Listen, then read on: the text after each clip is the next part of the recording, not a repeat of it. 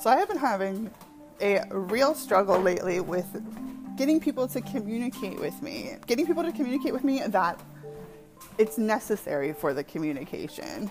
I'm not talking about like friends that I'm reaching out to. I'm talking about like employees, staff members that have trouble communicating and it's just part of the job that they have to communicate with me and I try to make myself um, overly accessible to people that are actually working in the moment um, just in case something happens or whatever because people are crazy, people lie, people are deceptive, people will say one thing and do a different thing, and it's just, it's really weird that someone has to be that go between.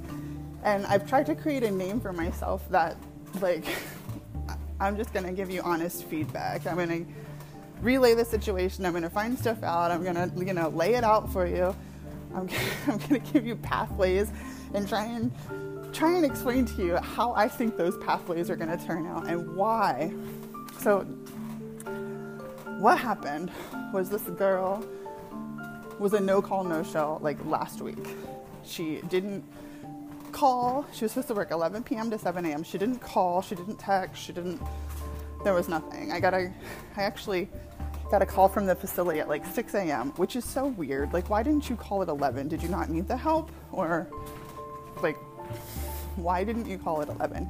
But anyway, I get a call at 6 a.m. and she's like, Hi, um, I just wanted to tell you that KB didn't show up for the shift today.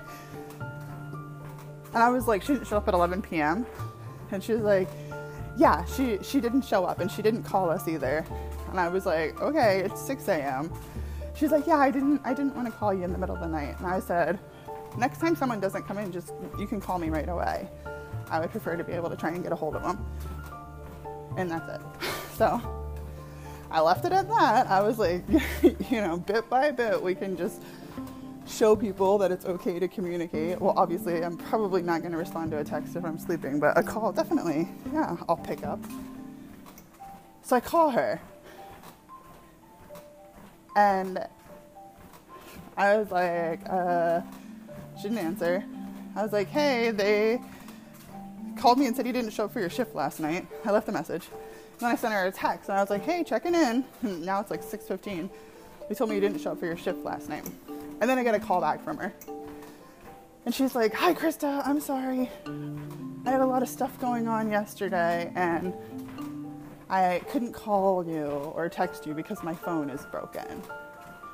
I was like, what? I was like, you knew you weren't going to come in for your shift and you couldn't even contact me? She was like, I've had a lot of personal stuff going on and I can only contact you through Siri because the screen's broken. I can't scroll. I don't have your number saved. And I was like, well, let's just let's just stop right here.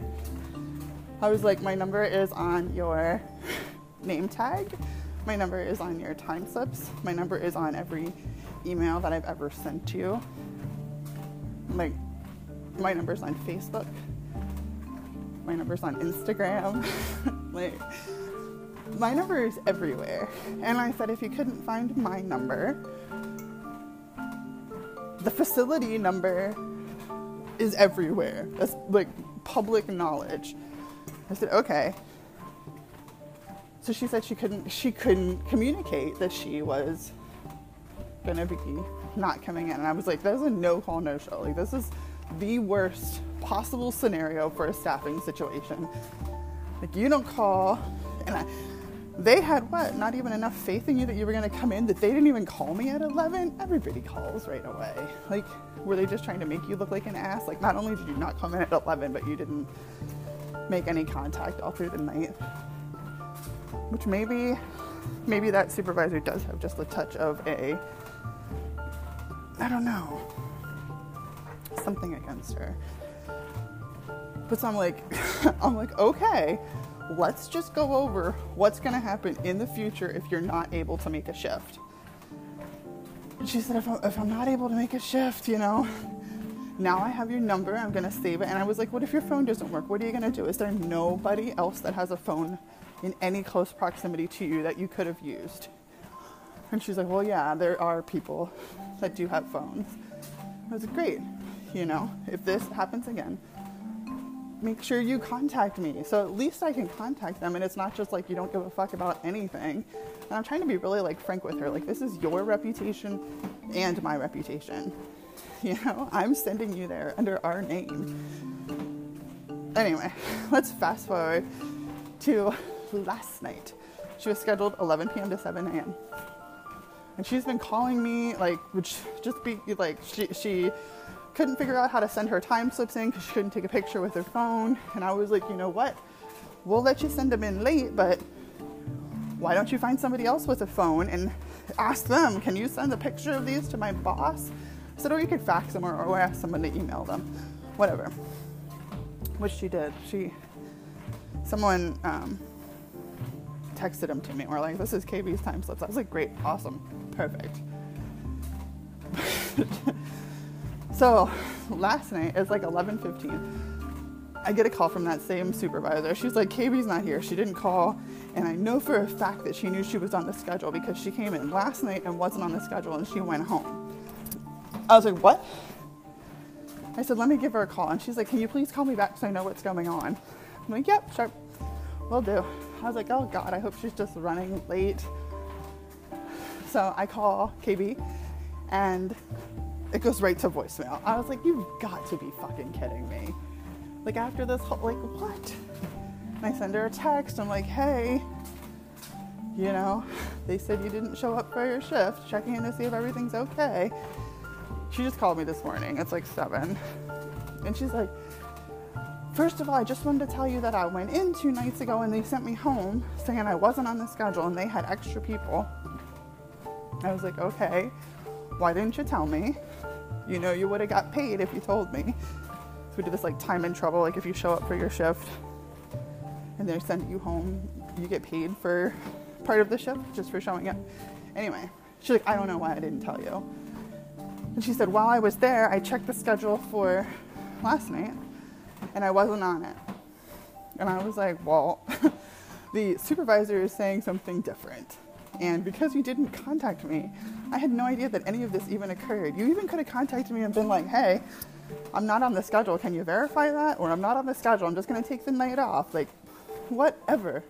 You really could have just done anything like that. Like, it, it could have been a text. You could have called me right away from the facility. Anything. Like, it, and all she kept saying was, I know, I'll take the blame for everything. And I was like, that's not it. I'm not trying to put a blame on you. I'm trying to teach you what we need to do moving forward. Like, I'm on your side, I'm behind you. But I can't stand up for you with something like this when I have no idea what's going on. She's telling me you came in last night and got sent home. I didn't even know that.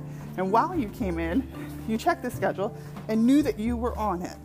That's what she's telling me. Like you want me Somebody's is somebody is being dishonest or you know, either she's lying or you're lying or like the conversation didn't occur like it's something's going on because you're saying you weren't on it.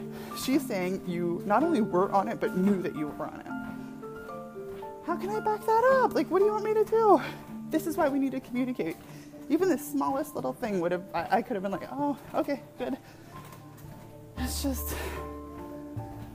people need to understand that communication doesn't have to lead to like hours of talking. Like, it, like sometimes communication is just, just those little like keeping connected, just those little dots that, you know, oh, I need to talk so this like, it would have been better if I knew that she had come in and saw that she wasn't on the schedule for the next day instead of her just not showing up. Like a no call, no show. One of these days.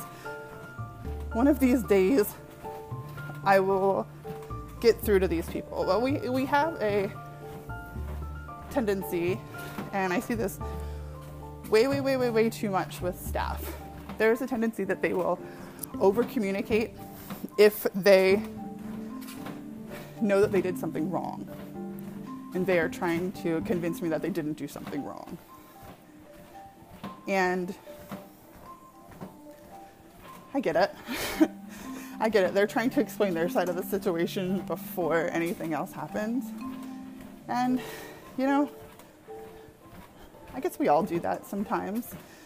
Like, we want you to hear our side before you get a, you know, sob story from somebody else or before you get like a twisted truth. And I think the, the, the best thing is to just, you know, don't worry about anybody else. Just don't worry about anybody else. Spread love.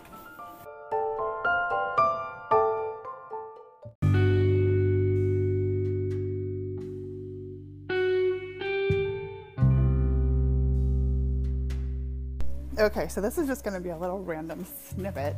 I I was at Hill, like the little gas station, the other day, and when I was pulling in, I noticed this car, this old car, like not vintage old, like just outdated car that was packed full of stuff. And not like you're going on vacation, it was more like I live in here. And the guy driving it was real old and scruffy looking whatever. He like pulled in. I pulled in kind of caddy corner for him. Um, I was sitting in the car and I saw, I look out the window and I see this like guy standing there. This oldie pulls in beside me. This mom gets out and her kid. And I see the kid and the guy talking and I was like, that's weird. Such a weird combination. Like maybe it's the de- like I don't know. It's just weird. But then I start to focus on their conversation, and that little kid, who was like maybe seven or eight, was like, uh, You're parked in the handicap spot and you don't have a handicap card. You're gonna need to move. I was like, Oh my god, this mom needs to teach this kid about like lunatics. Just right now, take this opportunity to teach this child about lunatics because wow, I don't even think I would have the balls to say that to someone that was so deranged looking. Um, and the mom was just standing there, like waiting for her to finish talking. And he, the guy was actually like, "Go, go look at the back of my car." And the girl was like, "What?" And he's like, "Go look at the back of my car." And I guess he had a permanent license plate that had the handicap tag on it. And she was like, "Oh, okay, you're good then." like, like, are you the police? And first of all, it's a handicapped spot, but it was at one of the, those locations where the road and the sidewalk are the same height. There's no step, and it wasn't any closer to the door. It was actually more further away from the door than the regular spots. So it didn't even matter. But I just, I was like, wow. this parent needs to, like, I mean, I get being, you know, holding people accountable, but there's a certain type of person that, you know, you just don't, you just don't, okay, whatever, to each his own, you know? It's just very weird.